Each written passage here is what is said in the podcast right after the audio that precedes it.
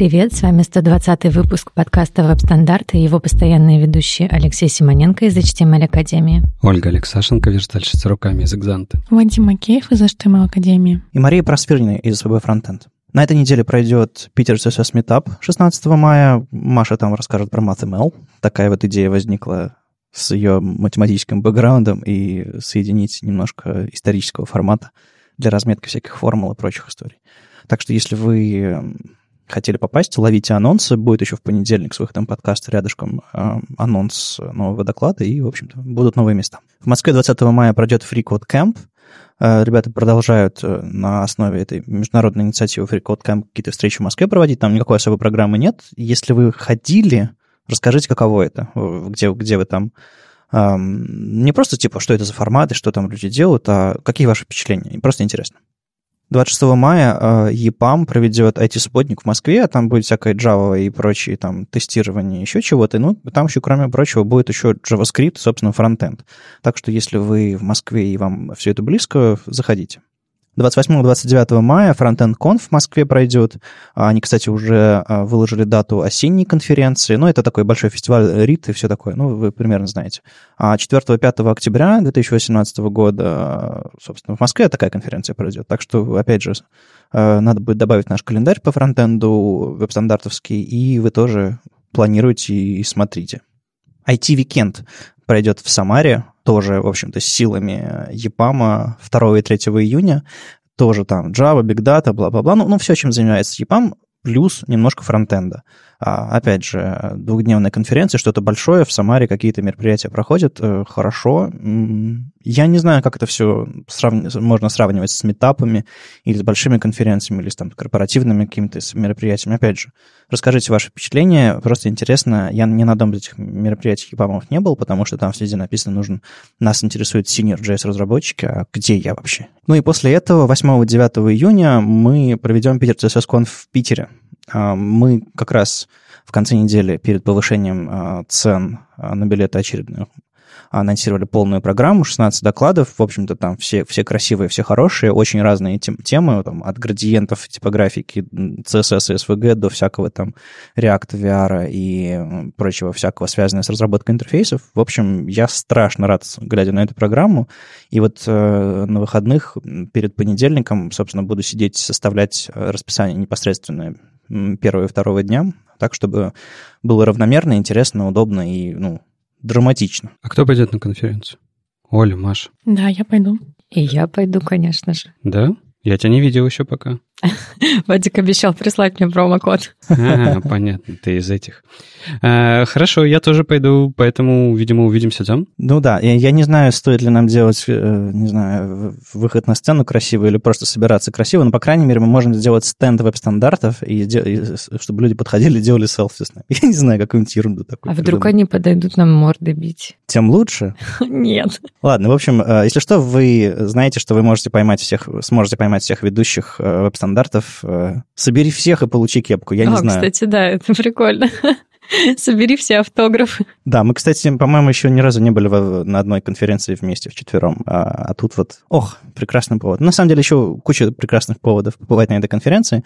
Э, и рядом с, рядом с конференцией небольшой анонс. Мы а, хотим сделать а, мастер-класс Виталия Фридмана 10 июня. Вы, наверное, знаете, что Виталий Фридман будет вести конференцию Питер CSS Conf оба дня а сам с докладом выступать не будет. Вместо этого он 10 июня, в воскресенье, после конференции, проведет мастер-класс. Это будет э, целый день, человек на 20 э, максимум э, в офисе JetBrains питерском, с 10 утра до там, 7-8 вечера, нон-стоп. Он расскажет все, что он знает про адаптивный веб-дизайн, все его вообще все, что с этим связано, от медиавыражений до элемента Picture, до HTTP2, до вообще, ну, все на свете. Вообще полный-полный-полный мастер-класс по адаптивному веб-дизайну, естественно, на опыте Виталия по разработке Smash Magazine и вообще а, всех статей и там прочего всего, что он пишет, редактирует. В общем, обалденная будет история.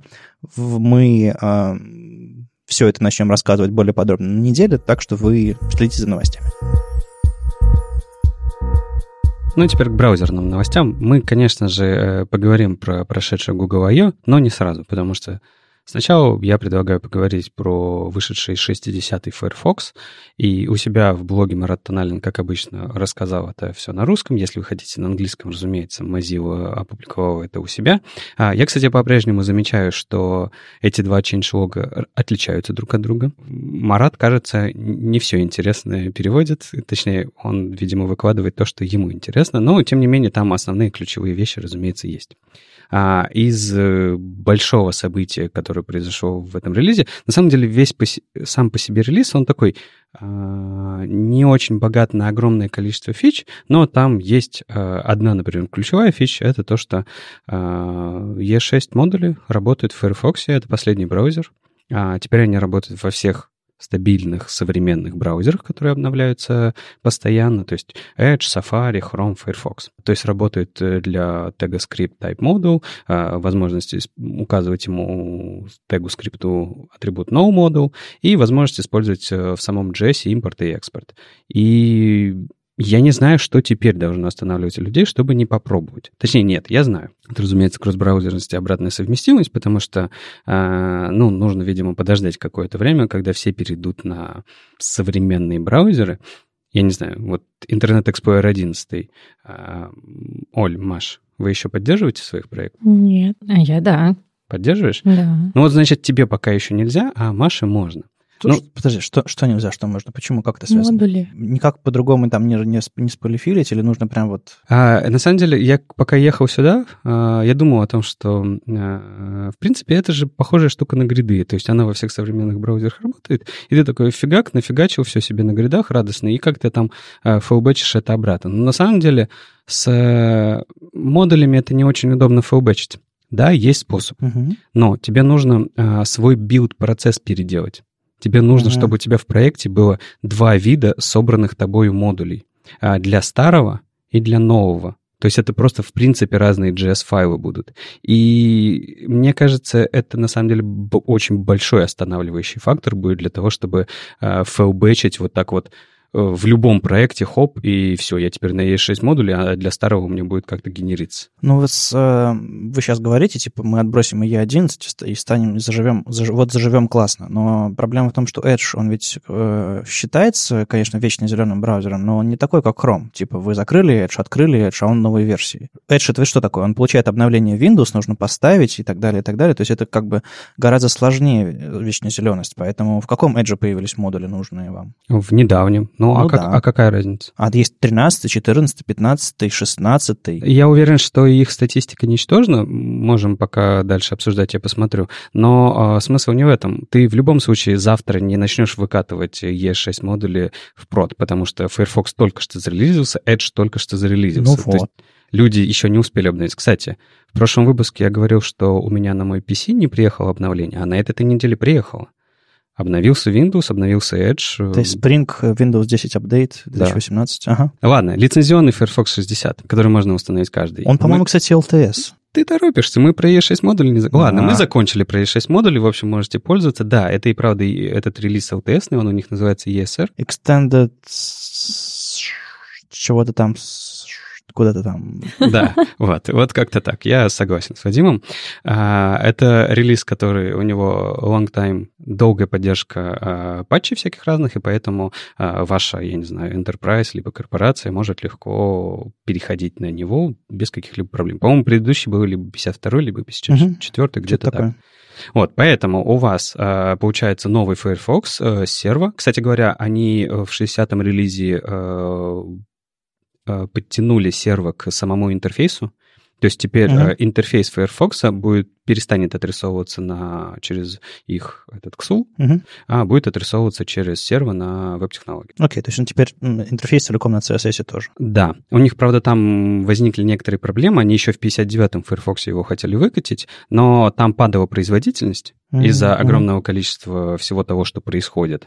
И, видимо, не так хорошо э, отрабатывал э, Rust. Может быть. И они, а, но потом они просто решили, что эти проблемы с производительностью, они на самом деле не такие критичные для интерфейса, поэтому выкатили его в 60-м. Но угу. будут дальше да, прокачивать а, улучшение производительности в самом движке. Да, кстати, они еще выкатили свой этот э, Quantum и э, CSS, вот этот, собственно, движок на новый CSS, но он, они еще на Android его раскатали. А, на Android есть полноценный Firefox с движком Gecko, ну или что, как, как у них теперь сейчас называется. По-моему, все еще, все еще Gecko. Да, а, но некоторые его части по-другому называются. В общем, на Android теперь тоже тот самый новый CSS движок, который мы видели, мы видим уже последние версии Firefox. А, еще я для себя нашел один очень э, такой э, хороший момент для себя, то, что я увидел в ChangeLog. А, но у меня вопрос сначала к вам. Кто-нибудь из вас когда-нибудь э, пытался написать текстовый редактор для веба? Ну, в смысле, с поддержкой... Для веба нет, просто текстовый редактор, конечно. А ты?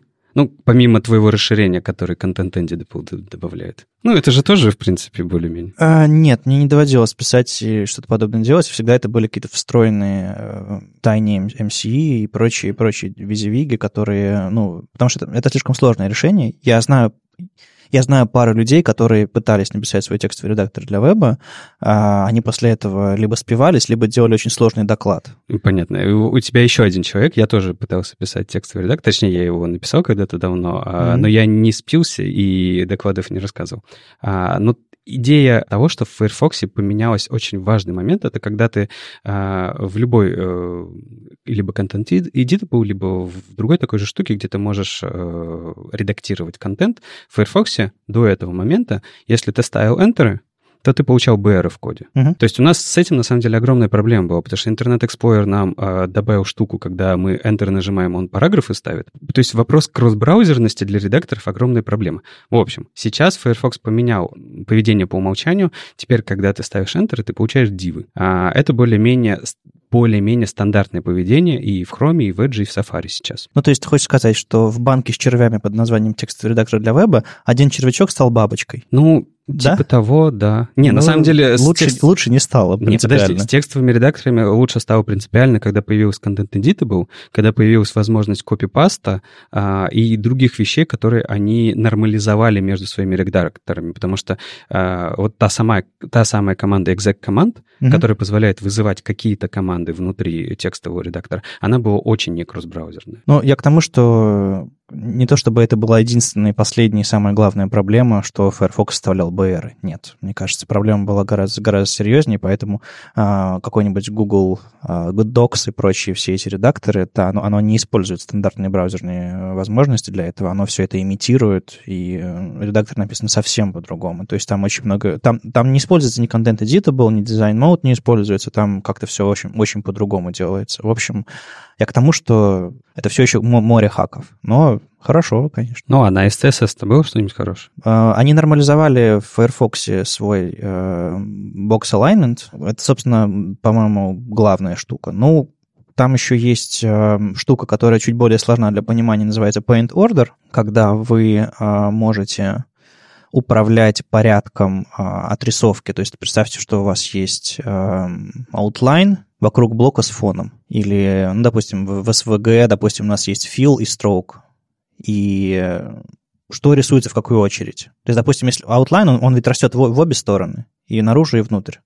Так вот, в как, что будет первым идти, э, фон или outline? При рендеринге. А раньше мы это делали как раз-таки последовательностью этих правил, правильно? А, раньше мы... Нет, не последовательностью. Раньше мы просто вставляли дополнительный блок, который становился сверху и так далее. То есть э, этим никогда нельзя было управлять, по сути. Не, я, э, я не знаю про отрисовку вот эту вот, но mm-hmm. я просто помню про трансформы, которые... Э, у них тоже есть проблема порядка выполнения. Mm-hmm. И если что-то идет не так, как ты ожидаешь, нужно менять очередность. Я к тому, что, может быть, у нас когда-нибудь тогда появится правило и для этого, чтобы очередность этих э, значений э, как-то менять на ходу. Ну, может быть. Но тут главная история в том, что как теперь можно этим управлять, потому что можно написать paint order stroke fill, и тогда сначала будет нарисована э, рамка, потом заливка.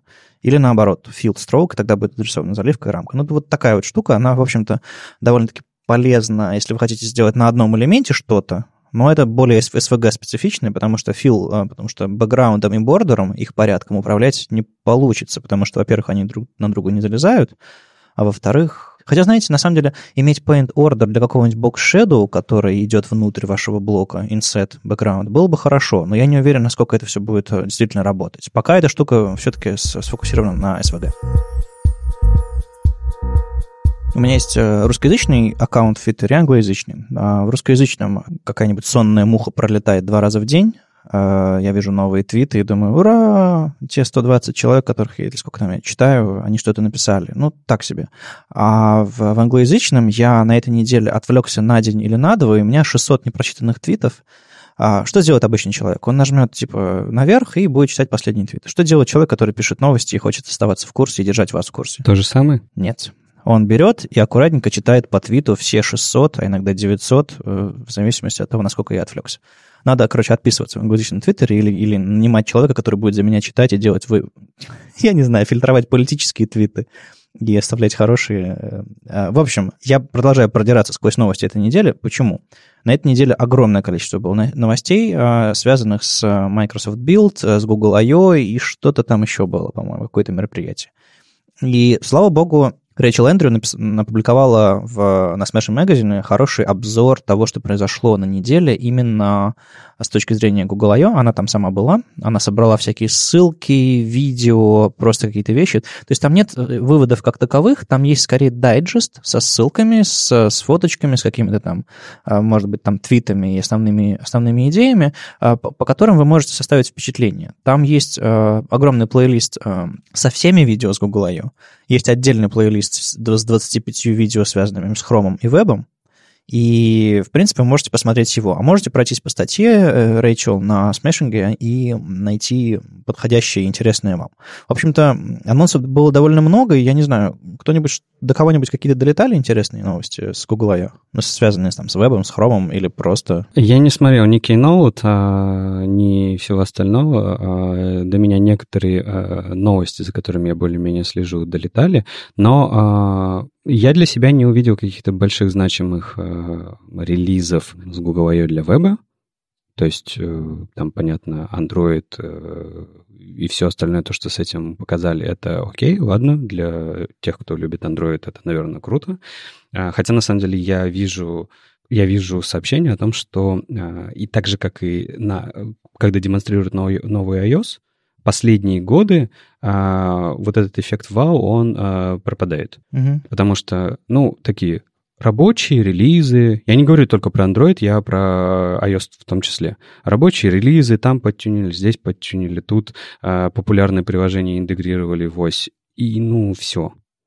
Вот. А, наверное, это хорошо, потому что, ну, это значит, что продукт более-менее готов, и его полируют. Но, с другой стороны, мы перестали Э, там как-то вот такого вот вау, восхищения, там круто-круто. Ну и PWA -то ты в, в прошлом выпуске, помнишь, хотел? Ага. Стали? М-м. М-м. Нет. Вот ну, ты... я хотел, чтобы они стали First Class Citizen на, на Android, но это все еще штука спрятанная за флагами, это все еще... Ну, единственные, единственные новости были про PWA, связанные с, с Microsoft, они там на своем Build е рассказали, что у них там появится какая-то более расширенная поддержка, что появится Spotify-версия в Windows Store MPVA-шная, то есть Spotify сейчас на Windows, там, другие платформы устанавливается как нативное приложение, а, по-моему, у них будет отдельное легкое приложение на, на, на PVA, что у них появятся режимы отображения окон специальные, там, ну, по PVA-шным всем этим а, манифестом. Ну, в общем, такие только новости. К сожалению, не очень много было. У меня есть идея, что, может быть, они отложили до осени какие-то основные релизы, потому что, на самом деле, Chrome Dev Summit, то самое мероприятие, на котором они фокусируются на вебе, на хроме, вот на этом всем, оно, они анонсировали его даты, это 12-14 ноября, забыл сказать в событиях, ну, потому что это не скоро произойдет, но, в общем-то, это связано. И, может быть, какие-то новинки более интересные будут осенью. Но при этом нельзя сказать, что вообще ничего не происходило. Разумеется, много всего интересного а, ребята показывали, релизили и так далее, в том числе тот же самый полимер третий, и в рамках полимера третьего ребята запустили PVA Starter Kit, который как бы позволяет более быстро и просто а, погрузиться в эту всю область, а, где для вас уже ну, подготовят такую рабочую область, где вы можете экспериментировать. Но, разумеется, про Angular рассказали, но это все такое, то есть э, я, ну, мне, мне лично это не так сильно Ну, у меня было впечатление, что это было просто подведение итогов. То есть они просто сделали срез на май 2018 года. Что у нас новенького обновилось? И некоторые релизы, в принципе, подтянули к этой дате. Там третий полимер, там еще что-то такое. Ну, в общем-то, все вот это. Там Lighthouse третий, опять же, а, и, и прочее. То есть это, на самом деле, мне нравится, когда, что компании перешли с релизов типа у нас, не знаю, 1 сентября, самый большой релиз, и мы тут показываем мажорное обновление чего-то там на свете, что релизные циклы не привязаны к маркетинговым циклам. То есть Chrome обновляется каждые, там, не знаю, 6 недель. А библиотеки обновляются, когда у них есть новинки. И мажорные обновления значит, что там а, несовместимые изменения, а не то, что у нас новый релиз, и мы открываем новую рекламную кампанию с этим связанную. И, может быть, поэтому вот мы э, все еще ждем от Apple таких вещей, потому что они не обновляют свои вещи так же циклично и хорошо.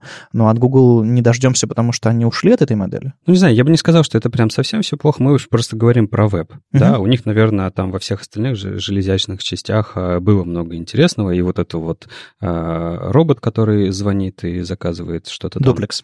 Дуплекс, да. А, кстати говоря, ты знаешь, что они уже сказали, что... О чем мы говорим? Google Duplex это что? А, в общем, это вы говорите своему телефону позвонить куда-то, телефон звонит кому-то и прикидывается человеком. И они показали несколько демок, и главное, что всех удивило, фраза недели это «угу», угу. Когда, когда робот, э, отвечая на вопрос оператора, живого человека, э, говорит вместо того, чтобы говорить «yes, human», пип-пип. Он говорит, угу. и это звучит настолько естественно, что просто, просто шокирует. То есть, когда я увидел, не знаю, во втором «Терминаторе» шагающую фигуру, я меньше испугался, чем, чем когда я услышал это угу по телефону. Кстати говоря, многие испугались, и Google уже сказал, что а, они услышали эти опасения, и они на самом деле в таких случаях будут предупреждать вначале, что сейчас с вами будет говорить робот. Ну, то есть он будет говорить «hello, human, beep, beep»? Да. Это как зловещая долина, когда становится слишком похожим на человека, да? Да. Ну ладно, то есть наверняка у них железячные релизы были кому-то понравившиеся, мне просто это не очень интересует тема. А если возвращаться с, к вебу и к хрому, про то, что ребята рассказывали, а, вот ты говорил про Lighthouse 3.0, а, а, там просто, а, опять же, ничего такого гигантского и большого, но они а, добавили новых отчетов. Вообще Lighthouse — это очень крутой инструмент в последнее время, и а, я Chrome запускаю только ради него. А, ну да, ты же, ты же из этого стана, который июньского анонса ждет. Угу. Да. А, и то есть по умолчанию я никогда не открываю Chrome только для того, чтобы посмотреть, а, что мне там скажет, расскажет аудит. И в том числе я рассказываю на лекциях об этом инструменте для того, чтобы отслеживать э, перформанс. И сейчас они в него добавили очень важные, на мой взгляд, вещи. Это, во-первых, а, э, показали в аудите, если они видят, что какие-то твои ресурсы загружаются слишком долго, и, их, и загрузку их можно улучшить с помощью preload, uh-huh то как бы э, он тебе показывает, насколько время сократится. И это, это правда круто, потому что да. если ты из CSS узнаешь про свои шрифты, то значит ты сначала ждешь загрузку CSS, а потом происходит загрузка шрифтов, а ты можешь это делать параллелить сразу. Либо то же самое, если у тебя какое-нибудь SPA-приложение, у тебя же все запускается из какого-нибудь условного app.js, то есть ты из app.js запуска... Э, загружаешь стили, из стилей шрифты, и это вот такая вот лесенка. Водопадик. Вот. А ты можешь это все ускорить просто за счет того, что указать в link rel preload то, что тебе нужно загружать. А, а вот вы, э, Маш, Оля, Lighthouse пользуетесь? Насколько вы оцениваете собственную верстку или собственные проекты Lighthouse? Да, иногда, но не тоже сильно часто. Я достаточно часто пользуюсь но, честно говоря, чаще всего он повергает меня в уныние, я закрываю его и ухожу, ну, потому все что... плохо. Ну да, там все плохо, и это не то, что я могу исправить. Ну, типичные, не знаю, топ, топ Производительность. А, сервер что медленно отдает или JS слишком Отрисовка. медленный? Ага. Я не знаю, с чем конкретно это связано, потому что, ну, с э, отдачей сервера в том числе. Но, может быть, и с CSS? А, с CSS я как раз вот пользуюсь э, этой штукой, подогнала весь CSS максимально, как, как только возможно. А, я, кстати, пыталась сделать вот этот вот critical CSS, у меня mm-hmm. не получилось. На проектах с большой архитектурой похоже, что это довольно сложно. Сейчас мы будем переписывать весь проект с нуля, и поэтому я буду пользоваться им часто и буду радоваться, я надеюсь. Так вот, э, возвращаясь к, собственно, к часто-не часто пользуемся, у них ведь есть э, Continuous Integration версия Lighthouse, которой можно, собственно, пользоваться не тогда, когда вы вспомните об этом, а когда вы закоммитили, и вам не знаю, GitHub или кто-нибудь, Travis какой-нибудь скажет. Только не совсем у них. А, это сторонняя разработка. Там а, чувак, а может быть, не чувак, я не знаю, запихнул в, в докер все необходимое окружение бэкэндовое и фронтендовое для того, чтобы запускать Lighthouse — а, и для того, чтобы встраивать его через CI к себе в GitHub, чтобы в pull реквестах сразу же гонять тесты и показывать, насколько а, хорошо или плохо все происходит. Это все находится до сих пор э, в состоянии бета, но тем, тем не менее, а, мне кажется, вот этот подход, он очень прикольный, он очень крутой, и я бы, наверное, даже хотел, чтобы у нас э, в нашем CI а Lighthouse тоже был интегрирован, потому что, ну, он тебе просто говорит, что у тебя, например, просто производительность просела по сравнению с предыдущим релизом. Тебе не нужно ничего изучать, ты просто сразу это видишь. Не, ну подожди, ведь можно ведь совсем пойти далеко и, допустим, на какой-нибудь прикомит повесить э, локально у себя на компьютере повесить э, проверку на Lighthouse, и если э, счетчик Lighthouse ниже, чем, чем то, что во что вы хотите попасть, или какие-то другие характеристики, не знаю, что там можно возвращать из CLI, а, коммититься не будет, пушиться не будет. Исправь mm. сначала. Подожди, а на чем он будет это проверять? Л- то есть но... то, что ты закоммитил, должно сначала попасть на какой-то стейдж, где он это проверит? Ну, если у тебя, если ты локально можешь поднять свой проект э, на, на своем компьютере. Не, локально там же нету никаких ускорений обычно. Да не, я думаю, можно как-то придумать, но я, в принципе, против такого подхода, потому что это слишком драконовские методы, ты, ну, это какой-то деспотизм. А, ну, я понимаю, что Lighthouse долго срабатывает. Ну, просто если ты commit push, commit push э, каждые 15 секунд, как я, okay. тогда это будет неудобно. А если ты поработал и в конце дня там все запушил в какую-то ветку, то почему бы и нет? Типа, ой, не запушу. Или, или просто, просто проверил перед тем, как пушить сам руками. Просто, смотри, падение производительности — это, разумеется, плохо.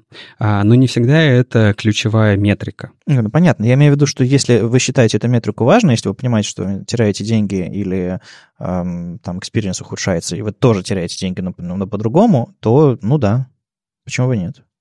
Драконовские меры с драконовскими проблемами прекрасно справляются. А психика разработчика? Разработчики — это расходники, разве ты не знала? Кстати, они еще один а, интересную вещь добавили в отчет. Это вот последняя давняя штука, про которую мы постоянно говорим, о том, что GIF-картинки э, слишком медленные, и что хорошо бы их заменять ви- на видео. Так вот, Lighthouse теперь и об этом говорит. Если он у вас, у вас увидит GIF, он посчитает он сразу же посчитает. Ведь в чем преимущество Lighthouse? Он считает, сколько вы времени сократите, если замените, ну, например, GIF на видео. Uh-huh. То есть он быстренько это все у себя прокидывает, меняет, пересчитывает и показывает вам время. В том числе он теперь предлагает это делать. Ну, в чем суть этого э, Lighthouse, когда вы открываете э, Lighthouse в вашем Chrome? Вы открываете панель браузера, и прямо в этом браузере, ну, DevTools, и прямо в, этом, в этих DevTools, прямо в этом браузере он берет и начинает ставить разные вьюпорты, разные, э, изменять условия загрузки сети и прочее. То есть прямо в вашем браузере он начинает тестировать. Что, так, э, что такое, когда вы запускаете Lighthouse э, в, ком, в Command Line? Он берет, скачивает бинарник Chrome, там, с папетиром, не с папетиром, неважно, как он это делает. В этом бинарнике, по-моему, я не помню, скачивает он драйвер для вашего локально установленного хрома или все-таки полноценный хромиум скачивает, не уверен. В общем, грубо говоря, он через command line то же самое запускает и в command line интерфейсе вам показывает этот отчет. Что такое вот, эта история в докере? Он скачивает вообще все, что нужно в один кусок, и вы это можете там запускать.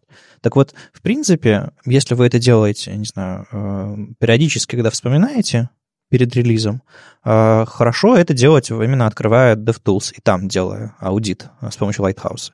Если вы хотите делать это чаще и удобнее, установите себе в Command Line интерфейс глобально, допустим, или а, как-то еще, не знаю, в зависимости вашего dev, в зависимости проекта, смотрите сами.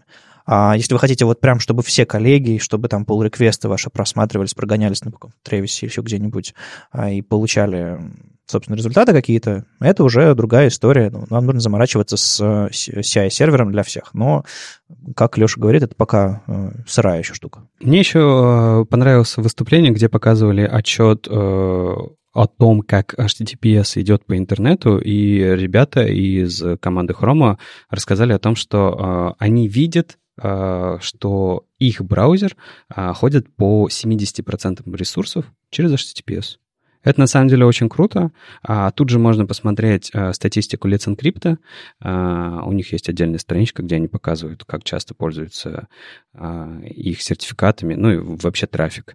И они то же самое показывают, что ну, они Firefox меряют, и там те же самые 70% всего интернета ходит по HTTPS. Это, по-моему, очень круто. Единственное, я вот на графике заметил, что почему-то Япония буквально вот с, прош... с начала прошлого года у нее чуть ли не 20% было трафика по HTTPS, и она буквально за год очень резко скакнула вверх. То есть у всех более-менее у остальных mm-hmm. такой пологой, пологой график, а у, япон, у японцев такой резко Может, вверх. они законодательно, законодательно что-нибудь приняли по поводу того, что сайт должен быть безопасный? Наверняка. Здесь, типа, ты вводишь законодательную меру, что банковские сайты, государственные сайты должны быть безопасны, и сразу трафик э, сильно меняется. Может быть. Ну, вообще, в принципе, хорошее начинание, мы видим, что все те э, идеи по, выреза... по представлению HTTP сайтов как плохими, как э, с угрозой к безопасности и так далее, видимо, действуют.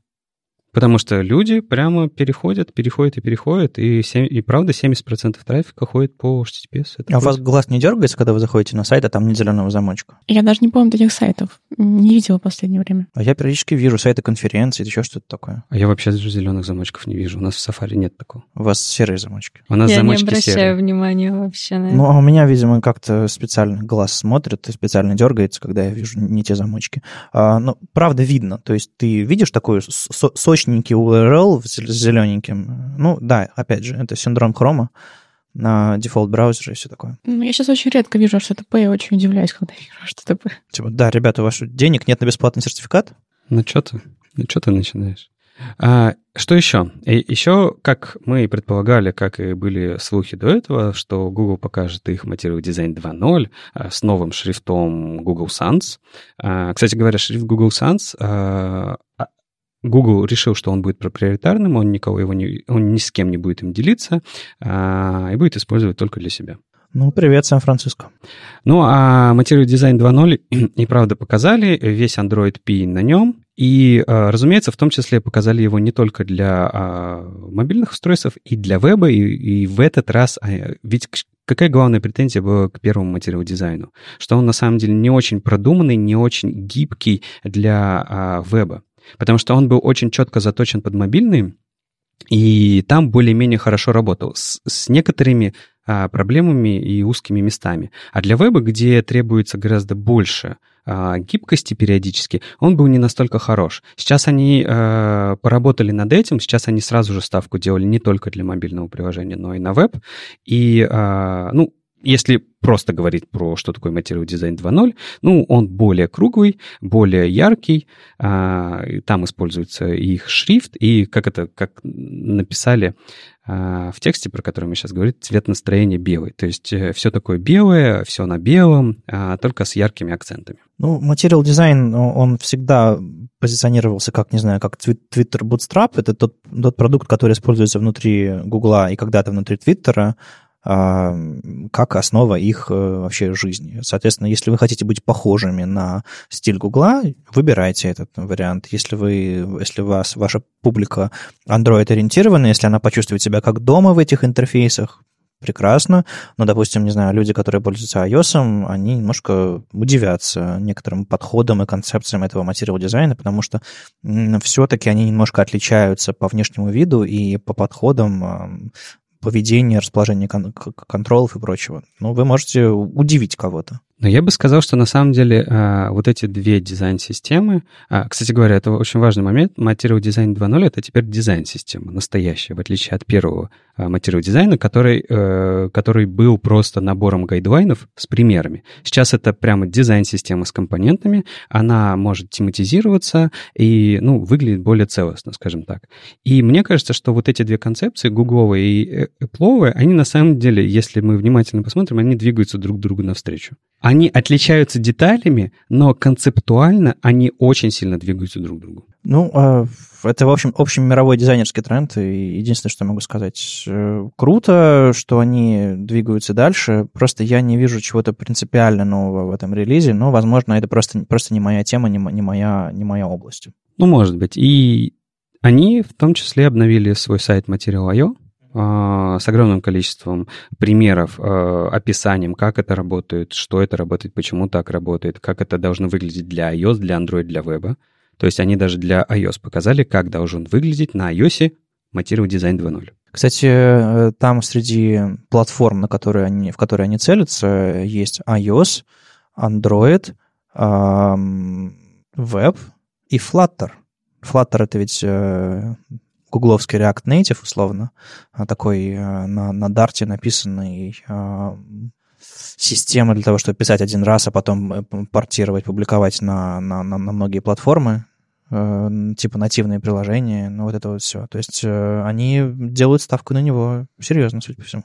Кстати говоря, еще на фоне всех этих обновлений а, они же запустили давно обещанный инструмент Gallery, про который как раз-таки есть страничка на материал IO сайте. А Gallery — это гугловый аналог Zeppelin. Mm, как-то я пропустил этот момент.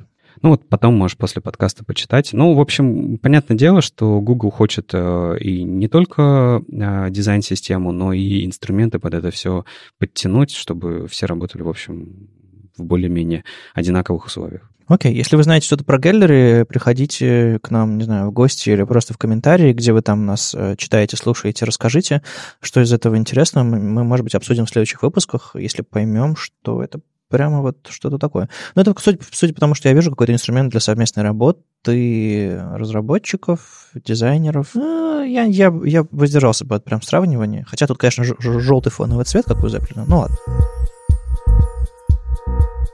В русскоязычном твиттере, который у меня почему-то чуть поживей, я на этой неделе увидела а, статью а, Кати Павленко.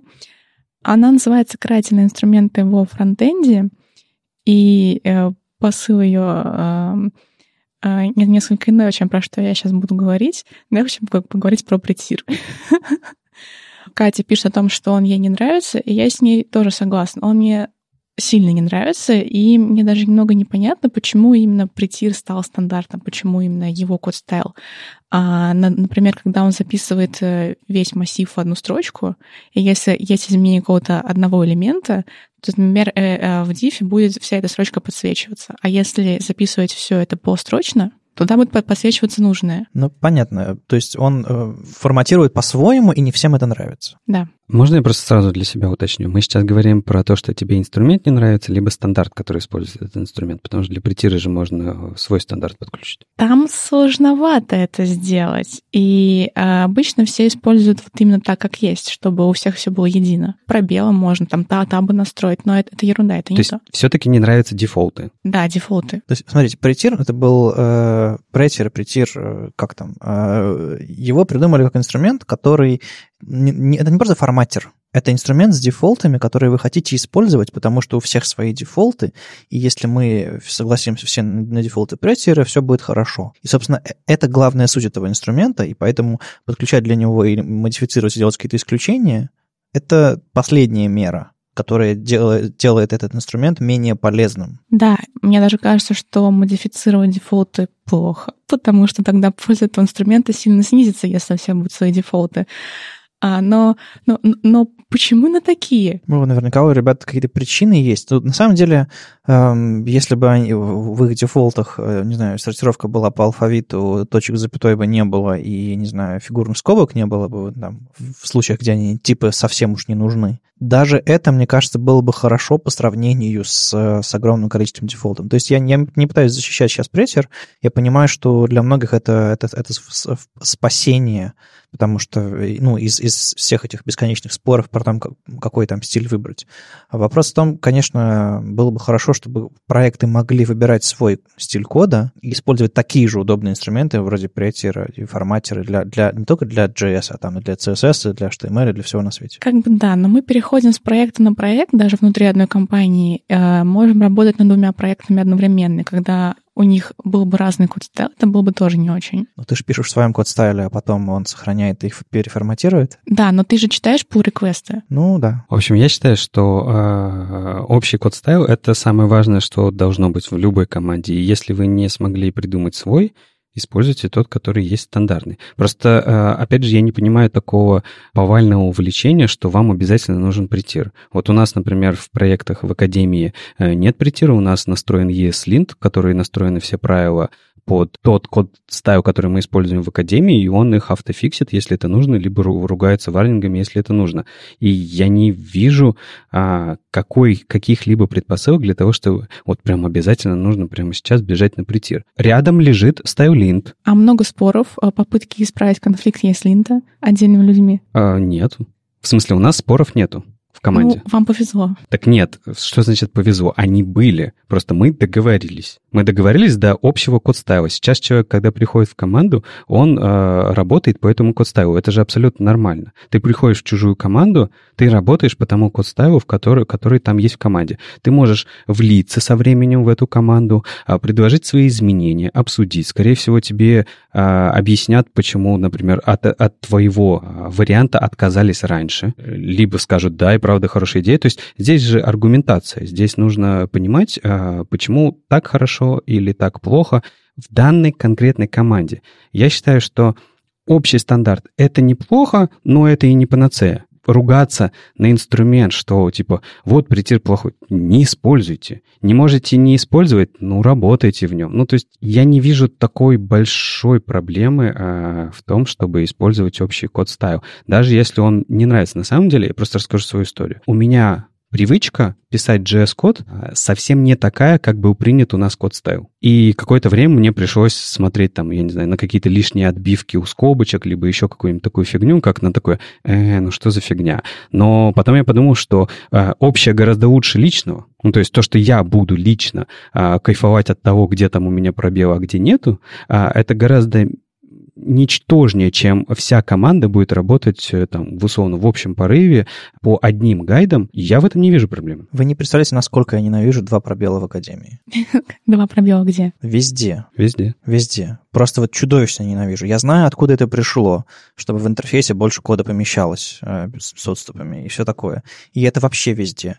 И я все editor конфиги настроил на два пробела, я, меня продолжает это бесить, но я понимаю, что, ну, так зато всем проще, и прихожу домой и радостно э, со своим одним табом. Ну, пробелы это еще не самое страшное, потому что оно выглядит хотя бы примерно одинаково и единообразно, когда ты читаешь pull request. Сразу видно человеку, которому пофиг на пробелы. Человеку, который выбирает между табом и пробелом, для него это самое важное, что есть в жизни, это совсем не так просто, это очень серьезно.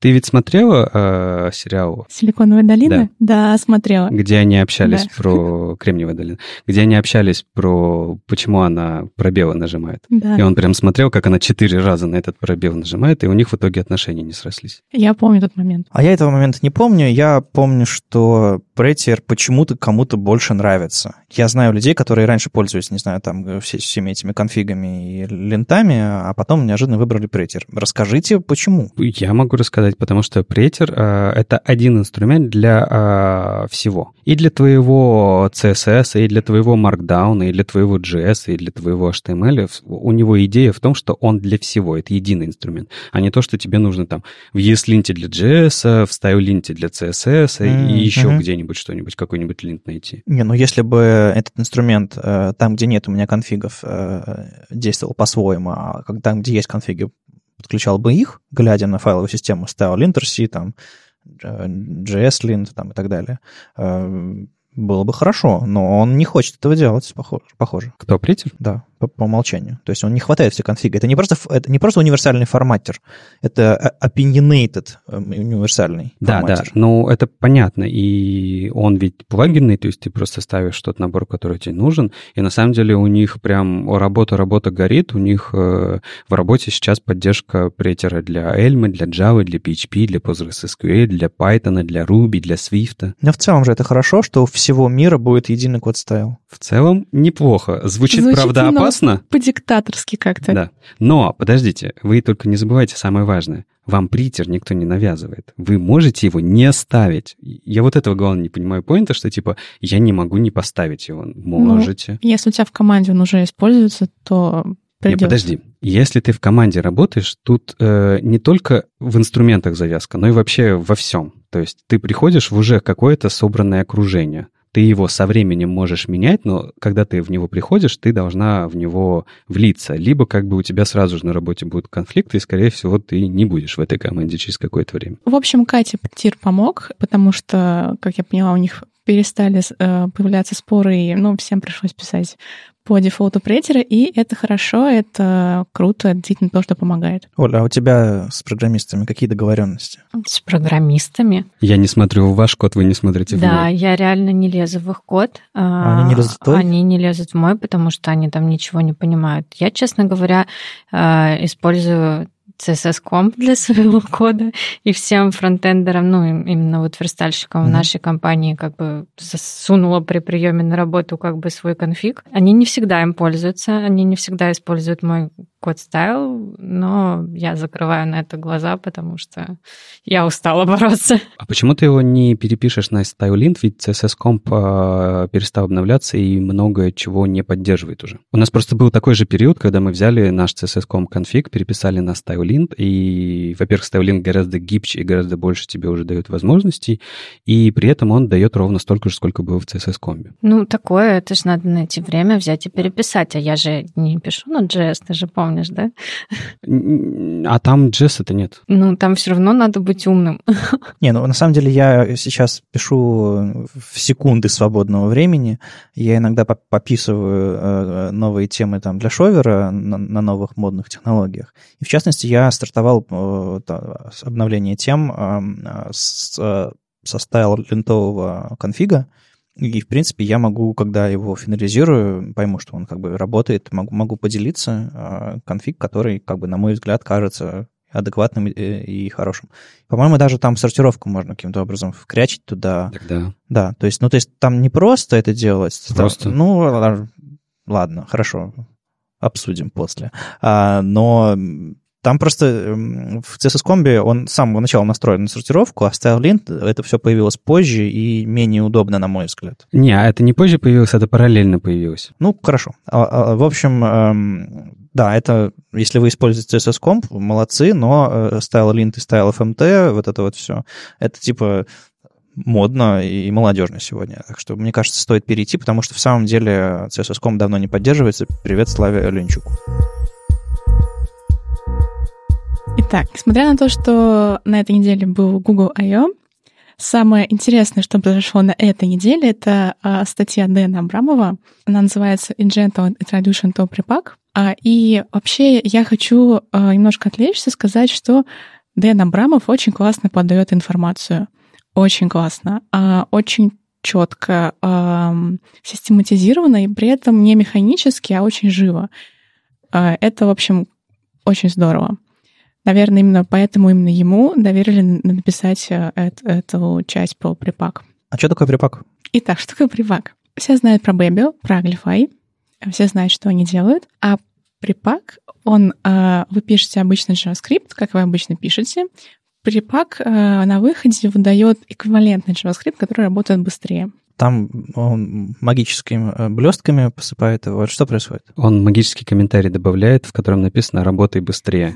Это же известный хак для хрома. Намоленные комментарии или что? А я сейчас попробую рассказать, а, как это работает, как я поняла, собственно, из статьи Дэна Абрамова. Она написана не полностью, это только первая часть. Там достаточно серьезный компьютер-сайенс на самом деле. А, и Дэн Абрамов старается это писать очень понятно, Э, людям, которые с какими-то понятиями не знакомы. И здесь написано еще пока не полностью, потому что там действительно все серьезно, очень объемно. Итак, во-первых, да, припак пишет год, и он до сих пор еще не в готов к продакшену. То есть он все еще пишется, пишется, несмотря на то, что пишет его довольно активно, и весь год видно, что там э, большая активность, и его не забрасывают, а очень сильно пишут. Для начала э, есть такие понятия, как свертка констант и распространение констант. Звучит страшно, но на самом деле это очень простые вещи, по крайней мере, если не писать для этого алгоритма, просто пытаться понять. Например, представьте, у вас есть две переменные x и y, x равен 2, y равен 2. И есть третья переменная, которая равна x плюс y. Свертка констант — это когда а, этот код компилируется, и на выходе получается z равно 4. Это называется свертка констант. А теперь, если есть еще какая-то третья переменная, она равно z умножить еще еще на что-то. И когда то подставляется 4, это называется распространение констант. Вот. А в языках, которые являются над множеством JavaScript, в некоторых такие вещи тоже есть. Например, Dart. Насколько я знаю, в Dart есть э, исследовательское распространение констант, поэтому, кстати, он немножко побыстрее работает и чуть-чуть поменьше получается. Но это пока самая простая вещь. А у нас есть какие-то аналоги или еще что-то похожее? По-моему, Clojure Compiler, да? Да, да, да. Google Clojure Compiler умеет делать то же самое. И, кстати, припак, он, как я поняла, использует Google Clojure Compiler как, ну, по крайней мере, частично. Но Google Clojure Compiler ломается, если сделать что-то более сложное. То есть, если вот это не по этим алгоритмам, а у нас тоже на выходе всегда 4, всегда будет 4. Но до этого код какой-то очень запутанный, очень странный, очень непонятный. Дэн Абрамов приводит пример такого кода. Но в этом случае Google Clojure Compiler сломается, а припак нет, припак выйдет 4. Как это работает? Он выполняет JS-код во время сборки. Ну, то есть, по сути, берет V8 какой-нибудь, э, а, исполняет его там. Я не уверена, что именно э, он берет, но, кстати, припак включает э, в себя имплементацию интерпретатора JavaScript, то есть там как бы все в, грубо говоря, в изолированном environment получается. То есть э, иначе, если бы э, мы взяли бы и просто выполняли JS-код, то могли бы какие-нибудь там изменения в файлах произойти, что-нибудь такое. И чтобы такого не было, то вот они делают таким образом изолиров... изолированный environment. Итак, во время выполнения возникают объекты припак, которые содержат информацию о всех объектах. Object value, function value, number value и так далее. А там хранится какая-то информация, в том числе об эффектах. Эффекты, то есть это изменение environment во время выполнения. Вы понимаете, о чем я, да? Пока да. В конце остается то, что Дэн Абрамов называет residual heap. Можно, наверное, перевести как остаточная куча. А, то есть там а, остаются переменные, которые производят какие-то эффекты и которые являются глобальными, что тоже важно. То есть, если э, они э, не глобальные, то припак э, на них не смотрит, если они не производят этих эффектов на последующий код. Поэтому остаются только глобальные, которые производят эффекты, и по этой информации, которая содержится в этих объектах, припак делает сериализацию. То есть из этих объектов он э, сериализует JavaScript-код, который будет являться эквивалентным первоначальному коду, но быть быстрее. Почему он эквивалентный? Ну, потому что это science. То есть это очень хитро и очень классно. То есть как бы с первоначальным JS-кодом он вообще не работает. То есть он не парсит его, он не смотрит его, ничего такого. А он выполняет его, смотрит эффекты, какие-то там преобразования внутри себя, вот э, э, делает припакт объекты, и вот только из остаточной кучи, только из нее он сериализует JavaScript новый. Это круто. Слушайте, а может, можно уже будет, короче, такой сайтик, где будут галочки, сделать такой эффект, сделать такой эффект, и он напишет за меня JavaScript-код? Нет, звучит, звучит хорошо. А, а есть какой-то э, JS, с которым эта штука не справится? Который просто оставит его целиком? Оставить его целиком есть. А, я сказала про глобальные переменные, то есть э, там есть также слово global, чтобы можно было определить, что это переменная глобальность, например, находится внутри функции, но она будет использоваться как-то дальше. И если мы просто определим функцию глобальную, но не, мы не будем ее вызывать, то так как она не исполняется, то она не будет изменяться припаком. Она останется в своем первоначальном виде. Ладно, а у меня главный вопрос. А зачем они все это делают? Чтобы было быстрее? Чтобы код работал быстрее. Просто все, что э, ты сейчас перечисляла, и в том числе то, что написал Дэн Абрамов еще больше, э, почти все эти трюки и э, разбор, как это работает, это же задача движка. И браузеры сейчас это делают. Они в том числе оптимизируют код, они в том числе... Да, но они это делают вот прям во время, то есть вот ты грузишь страницу, они что-то делают, а так у тебя уже все готовое. А, да, но просто у них есть э, готовый прототип на реальном приложении, который показывает э, настоящее ускорение. У них э, есть э, их сайт, и ты можешь какой-нибудь кусок кода взять, э, припаком его оптимизировать и просто сравнить. А там вроде бы я не смотрела, наверняка есть какие-то тесты по скорости, Мгм. Но ты можешь и сам тоже посмотреть. Мне, я просто к чему? А, Браузеры же делают гораздо больше эвристик всяких разных внутри а, в своих движках, причем разные браузеры это делают по-разному. И в том числе они делают всякие разные а, вещи для того, чтобы твой код работал не только в первый заход хорошо, но и еще лучше во второй заход, когда код более-менее знакомый. Но если у тебя переоптимизированный код, я сейчас не знаю, я просто говорю предположение. А, Я не знаю, насколько ребята думают об этом и идут в эту сторону. Если у тебя уже а, второй раз грузится тот же самый код, возможно, браузеру нечего будет в нем оптимизировать, либо каким-то образом его держать в кэше, и он снова будет запускать. То есть это та самая идея а, о том, что вот, например, со стилями. Помнишь, и- есть такой момент по оптимизации, что ты можешь э, заинлайнить стили прямо в страницу. Это сильно ускорит загрузку этой страницы. Но вторую страницу тебе придется повторить. И это уже ухудшит твою загрузку. И тут вопрос, вот насколько а, их оптимизация, а, наверное, этот вопрос даже не совсем к тебе, а так в, в- целом общий, насколько их оптимизация, их а, исследования а, в том числе затрагивают тему, как этот код будет потом интерпретироваться браузерными движками на второй заход, на третий заход, насколько хорошо он будет класться в кэш, насколько хорошо э, движки его будут воспринимать а, теми оптимизационными методами, которые уже внедрены в них. Но мне, может быть, я что-то не понимаю, но мне непонятно, почему это может быть хуже, потому что это тот же самый JavaScript. Не, ну В подожди. чем проблема? Не, просто э, браузерные движки оптимизированы уже под текущий JavaScript. Э, На самом деле V8 развивается каждый там, э, каждый свой релиз, в частности, Это э, да. статистически развивается. То есть они берут JS, который пишется в мире, смотрят, как его пишут, и пытаются понимать, какой он чаще всего, и оптимизировать его. Это да, но а, почему оптимизированный может работать хуже во второй заход, чем не оптимизированный, мне непонятно. Не, э, речь не про это, ре- э, точнее, речь и про это, э, но я сейчас point хотел про другое сказать, что а, просто, возможно, они, они, браузер, не смогут оптимизировать твой код. А у них это получится явно лучше, потому что они это делают немножко на другом уровне. Ты же понимаешь это? Понятно, но, возможно, В- возможно, а, припак и правда будет это делать. Я поэтому и спросил, есть ли а, уже готовы... Что так как это, э, как я понимаю, все еще working draft, я еще помню год назад анонс с припаком, мы его обсуждали даже, по-моему, частично в подкасте. А, но я не знаю...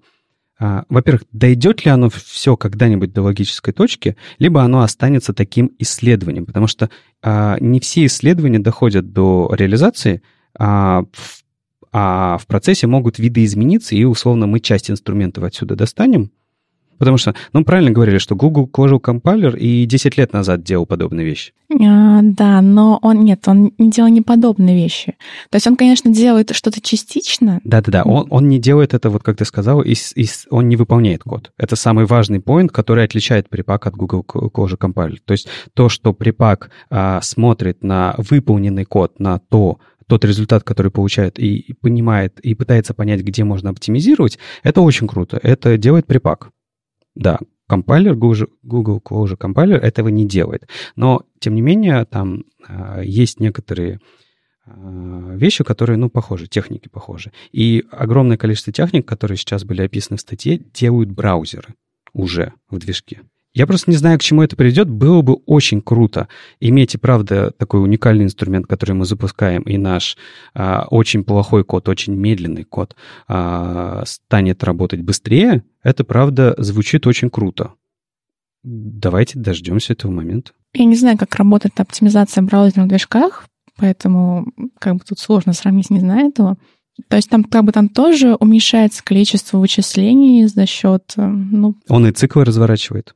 Ну, смотри, если что-то можно сделать дома, а, а на сервере, господи, а в браузере этого не делать, это все равно будет быстрее. Ну, просто вот, например, а, сейчас, например, а, в Chrome а, jQuery очень переоптимизирован, потому что на jQuery загружается до сих пор огромное количество сайтов. Команда Гугла видит это, и они в свой движок добавили огромное количество вещей для того, чтобы сама библиотека jQuery работала максимально быстро. Потому что, ну, ты согласись, это же логично для браузера. Они видят, что пол интернета работает на одной и той же JS-библиотеке. Она может быть написана не так оптимально, но у них есть э, на их нижнем уровне а, а, огромное количество возможностей сделать так, чтобы даже этот неоптимальный код работал суперэффективно. Они, Они же знают его скомпилировали давно jQuery в бинарник и запускают. Например. А, ну, посмотрим. В принципе, мне кажется, можно взять и сравнить, насколько действительно браузеры эффективно это оптимизируют, и просто запустить тесты и посмотреть, э, что будет быстрее и эффективнее. Ну да. Кроме того, есть э, такой момент, что так как все в пустой изолированной среде выполнения, то он не знает ничего про документ, про window и так далее. Да, и чтобы с этим как-то работать, там тоже свои нюансы, пока он не умеет с ним работать. Вроде как я поняла, будет уметь, и там есть свой отдельный большой компьютер сайенс, очень большой, суровый, с абстрактными значениями, абстрактным выполнением и так далее, с каким-то там частичным выполнением. Там изучать это очень-очень долго. Но это круто и интересно. Что прикольно на их вики, кроме кучи ссылок на научные статьи, ну, ладно, я, конечно, утрирую, ладно, но несколько точно есть. Есть э, ссылка на Research Papers, которые цитируют припак. То есть э, есть э, научные исследования, которые уже, в свою очередь, цитируют припак, то, что они сделали. Вообще, Дэн Амбраунс написал это во многом потому, я поняла, что им нужна помощь, им нужны контрибьюторы, и это чтобы можно было понять, что они примерно делают, чем они занимаются, и как э, заинтересованные люди могут помочь. Кстати, я могу себе представить припак, который работает для CSS, который идет по вашему CSS, анализирует, и если у вас калк используется для того, чтобы сложить 2 плюс 2 прямо внутри 2 плюс 2, а не какую-то переменную с чем-то там, просто вводить конкретные значения или там, если CSS переменные используются только в одном месте, они обозначаются, а в другом месте используются, никаких э, калькуляций с ними не происходит, просто заменить их, чтобы браузер не исполнял, не держал где-то динамический контекст. Если как бы это вам, вам, вам подходит. С CSS, по-моему, все немножко сложнее, потому что там он зависит от, от, от непосредственного HTML, а, вернее, как переменные работают. Да нет, ровно тот же самый э, принцип мог бы быть. То есть э, нам нужно просто это все запустить и посмотреть на ну, итоговую да, CSS-модель, да, да. DOM-модель и принять решение по оптимизации кода. То есть потенциально модель, когда мы э, оставляем в коде только то, что на самом деле нужно, отбрасывая всю абстракцию, на которой мы писали его, все, все эти наши подходы, все эти наши паттерны программирования, когда мы оставляем самую суть, выжимку, которая непосредственно работает, э, там классы однобуквенными делаем, как там Яндекс экспериментировал, но отказался, это круто. Вопрос в том, чтобы это не ломал ничего. Кстати, еще один вопрос. Вот сейчас просто CSS напомнил об этом. Про припак и JS. Меня Вадим зовут. CSS Нет, напомнил. мне CSS напомнил, а не ты. Прости, ты, ты рассказал про CSS, который мне напомнил. Что ты придираешься? Так вот, там получается, что он должен оптимизировать именно тот, он оптимизирует именно тот код, который запускается. Да. То есть, если у тебя есть в коде вещи, которые динамически, ну, если мы говорим про браузер, которые динамически когда-то при каких-то условиях запускаются, он их пропустит. Да. Это та же проблема, что и в CSS. То есть, мы можем только оптимизировать то, что мы отобразили на странице. Но если есть какая-то динамика, как и в JS. Нам уже нужно понять, должны быть какие-то эвристики, которые подсказывают этому оптимизатору, что нужно сделать для того, чтобы запустить этот код. Мне кажется, это будет больше работать для каких-то библиотек, которые выполняют конкретную вещь. Какой-нибудь, не знаю, 3GS, который рендерит что-нибудь как-нибудь. Ну, он, он это вполне да. себе изолированный, цельный, и его можно оптимизировать. Кроме того, насчет того, что а, что-то может пропускаться, вот э, тут же в статье есть пример о том, что иногда оптимизации, они за счет байтов, то есть за счет размера. То есть у вас была маленькая функция, получилось что-то очень большое в кучу строк.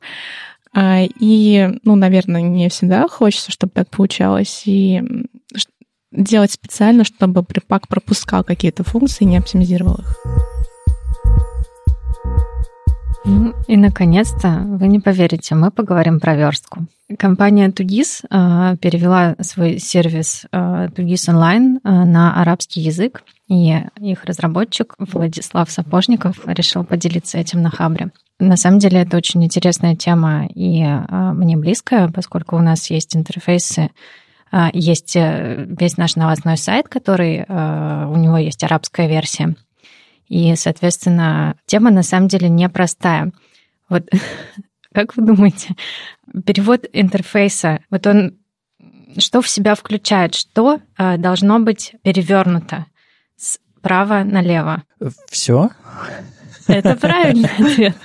Это правильный ответ. На самом деле, а, когда вы переворачиваете а, свой сайт, а, перевернут должен быть не только текст, но и весь интерфейс. То есть, если у вас панель слева, для, для языков, которые слева а, направо читаются, а, то в языке справа налево эта панель должна быть справа. То есть у них прокрутка слева? Да. Я, честно говоря, в этом вопросе ждал подвоха.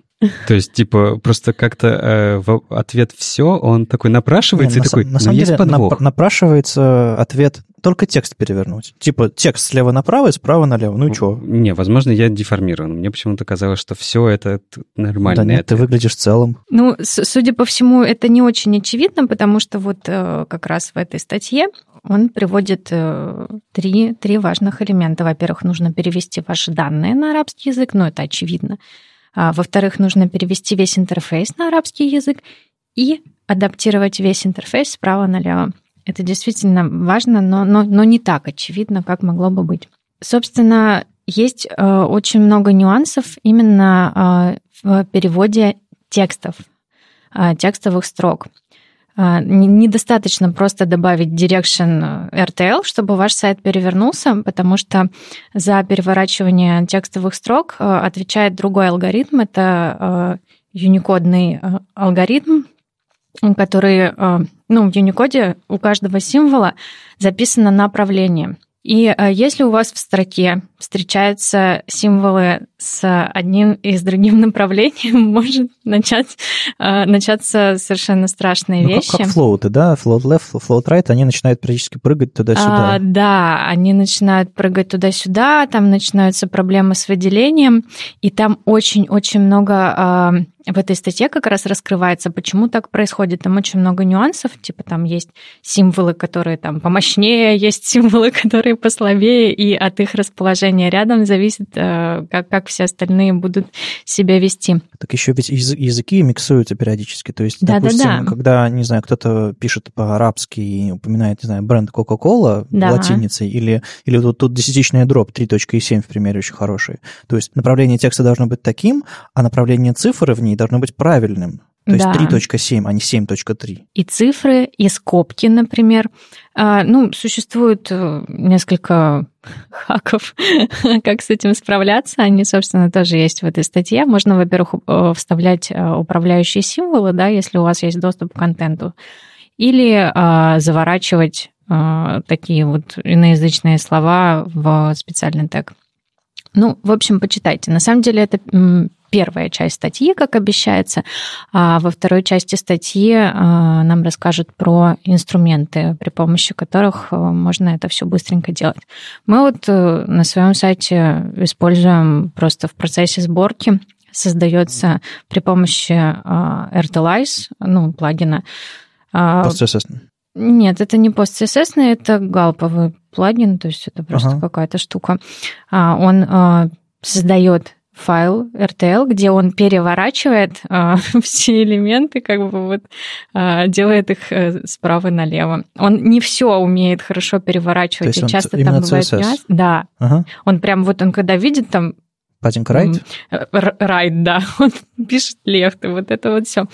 иногда бывают э, с этим связаны смешные всякие вещи, и вот как раз в статье обещают, что там все не так вот прозрачно. А, так что почитайте, это очень интересно, и более того, это полезно, потому что количество а, сайтов а, с арабскими языками, оно растет, а, рынок растет. Важно понимать, что это все не так вот просто сделать из полпинка. Ну, там не только арабский, там еще, там еще иврит, там Да, еще другие иврит, письменности. персидский Да, язык, да. ну, арабский самый распространенный. Ну, иврит, конечно, тоже, но пока именно вот арабский язык. В общем, ближневосточные страны. Да, да, да. Ну, там, там нефть, там деньги, понятно, что всем, короче, надо туда. Там тепло. А вообще, я страшно радуюсь статьям, которые выходят в, в блоге Тугиса. э, Дубль ГИСа, как вы там называете? Два ГИСа. А правда, как он называется? Ну, по-моему, оригинальное старое название Дубль ГИС, оно такое немножко попахивает советчиной какой-то. Но, по-моему, все сейчас называют его 2GIS, именно Два, сотрудники. два ГИС, Тугис, ну, в общем, типа того. В общем, мне страшно нравятся статьи в их, э, в их блоге, э, просто уровень э, подготовки, уровень интересности, графика, аккуратно все и так далее. То есть э, я помню статьи там э, и доклады Тима Чептукова, сейчас он во ВКонтакте работает. Вот к нам, э, к нам Роман э, приезжает из, из, из Тугиса на Питер CSS Conf рассказывать там, как они, как они делали подушку с поиском на реакте, верстали и, в общем-то, разрабатывали с помощью там редакции еще чего-то. Тоже в Тугисе тоже очень классный, классный, интересный доклад будет. В общем, вот как их техномаркетинг, их общение с разработчиками, их статьи, они, конечно, высококлассные. Так что огромное спасибо и ждем, безусловно, продолжения. Может быть, я вам вкину пару докладов Антона Немцева на эту тему. А Он тоже делал доклады про RTL там немножко в другом жанре, но тоже похожая информация. А так э, это вполне себе станет хорошим классным русскоязычным руководством по конвертации ваших интерфейсов в другую письменность. Ну, здесь вот э, самое важное — это объяснение, почему а, э, строки, вот почему этот алгоритм переворачивания строк ведет себя именно так. Потому что, я вот честно признаюсь, а, у меня когда были проблемы там с этими скобками и с цифрами, я такая просто, значит, на Stack Overflow нашла решение, как это исправить, но не вдавалась в подробности. А про прочитав эту статью, я наконец поняла, почему так происходит. Ты наконец поняла, что за код ты написала, да? Да. Это полезно э, для отладки особенно.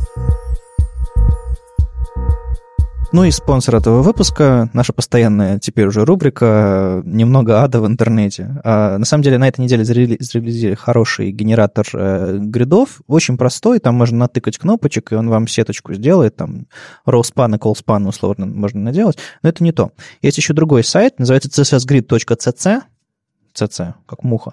А, и там, а, или Creative Cloud, не знаю. И там а, это, в общем-то, сайт, который собирает всю информацию про гриды и предлагает вам еще и редактор отдельный, который, в котором можно там натыкать что-то. В общем-то, ну, в общем, есть такой проект. Э, смотрите, заходите. Он, по-моему, немножко странный, но главное не в этом. Главное в том, что когда я зашел на этот сайт, на, на довольно-таки быстром, нормальном домашнем интернете, я, я заметил, что главная центральная картинка очень очень очень долго грузится. Я прямо увидел, как она сверху вниз идет, как, знаете, на компьютерах в библиотеке школьной э, или как там на модемном интернете много-много лет назад.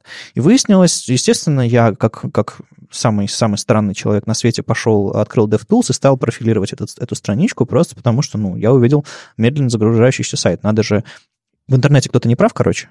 А, и выяснилось, что сайт весит 3,8 мегабайта, из которых э, 2,9 мегабайта — это главная, собственно, hero картинка, которая в PNG, которая там с прозрачностью, которая э, размером 2000, 2880 на 1746 пикселей, и просто сохранение ее в, в JPG уменьшает ее, по-моему, там до 280 килобайтов, а, уж не говоря про то, что ее можно сделать меньше, там вставить элемент picture и прочее, и прочее.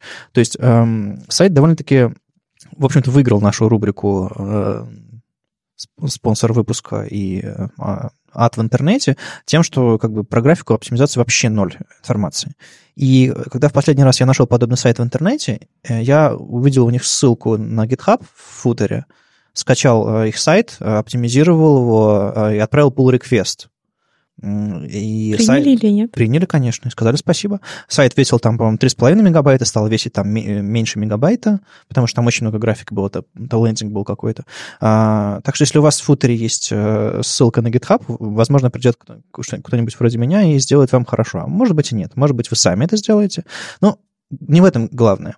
Главное, что на этом сайте э, он очень тяжелый, там используется jQuery, Bootstrap, еще что-то такое. Это как бы не, а, не шедевр современного, современного фронтенда, совершенно точно. Главное, что э, видели вы или не видели, но на, на волнах Google I.O. всплыл а, Mobile Friendly Test, такой сайт, на котором, собственно, можно потестировать, может, у него интерфейс обновился, еще что-то такое, не знаю. В общем, э, сервис, в котором можно потестировать, как выглядит ваш сайт глазами поискового движка Google.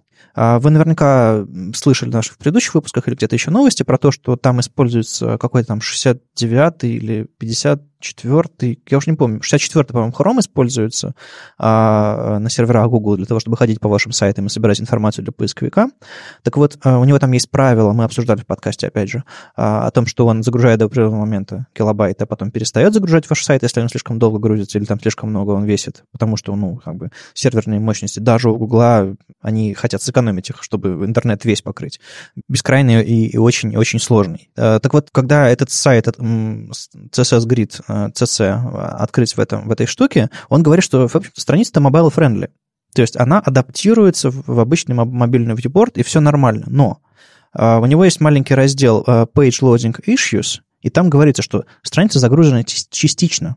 Из-за того, что там очень большая картинка, из-за того, что а, он, естественно, загрузил ее первым, потому что она, она по-моему, вставлена как AMG еще что-то типа того.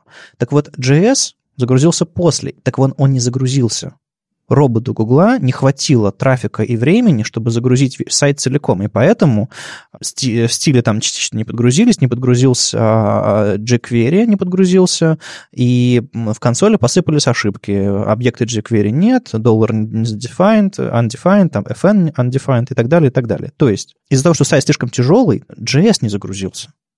И оптимизация, а, не знаю, графики может привести к тому, что Google не узнает о том, что на вашем сайте, в общем-то, JS должен сработать. А JS же у всех работает. Ну, вот эти вот э, странные представления про, про современный single-page. В итоге взгляните на ваш сайт э, глазами этого mobile-friendly теста, э, глазами поискового робота Google, и оптимизируйте вашу графику. Вот такой вот вывод из нашей постоянной рубрики. Я уже нашел, кстати, претендента для следующей рубрики. Немножко про single-page и и ссылки, так что в следующем выпуске обсудим, как правильно в single-page ах ссылки вставлять. С вами был 120-й выпуск подкаста «Веб-стандарты» и его постоянные ведущие Алексей Симоненко из HTML Академии. Ольга Алексашенко, верстальщица руками из Exante. Вадим Макеев из HTML Академии. И Мария Просвернина из SPB Frontend. На следующей неделе мы, может быть, соберемся снова вчетвером, а может быть и нет. В общем-то, что-нибудь придумаем. У нас были э, предложения в нашем контакте позвать Илью Кантера. Э, Илья, если ты нас слушаешь, приходи, мы с тобой... Вряд ли слушай. А, не знаю, а вдруг, а вдруг. Нас Алекс Могилевский, оказывается, слушает, и, и Виталий Фридман слушает. Окей. Okay. Привет, ребята. А, так вот, в общем, на следующих выходных мы, мы чего-нибудь придумаем. Кстати, на следующих выходных будет Holy.js Питер, в Питере, и мы знаем, может быть, может быть, да, может быть и нет, не знаю. Может быть, какие-то люди будут в городе, которые так бы не приехали, и мы попробуем их поймать за, за хвосты и затащить наш подкаст. Короче, а, мы продолжим держать вас в курсе и услышимся на следующей неделе. Пока. Чао. Пока. Пока.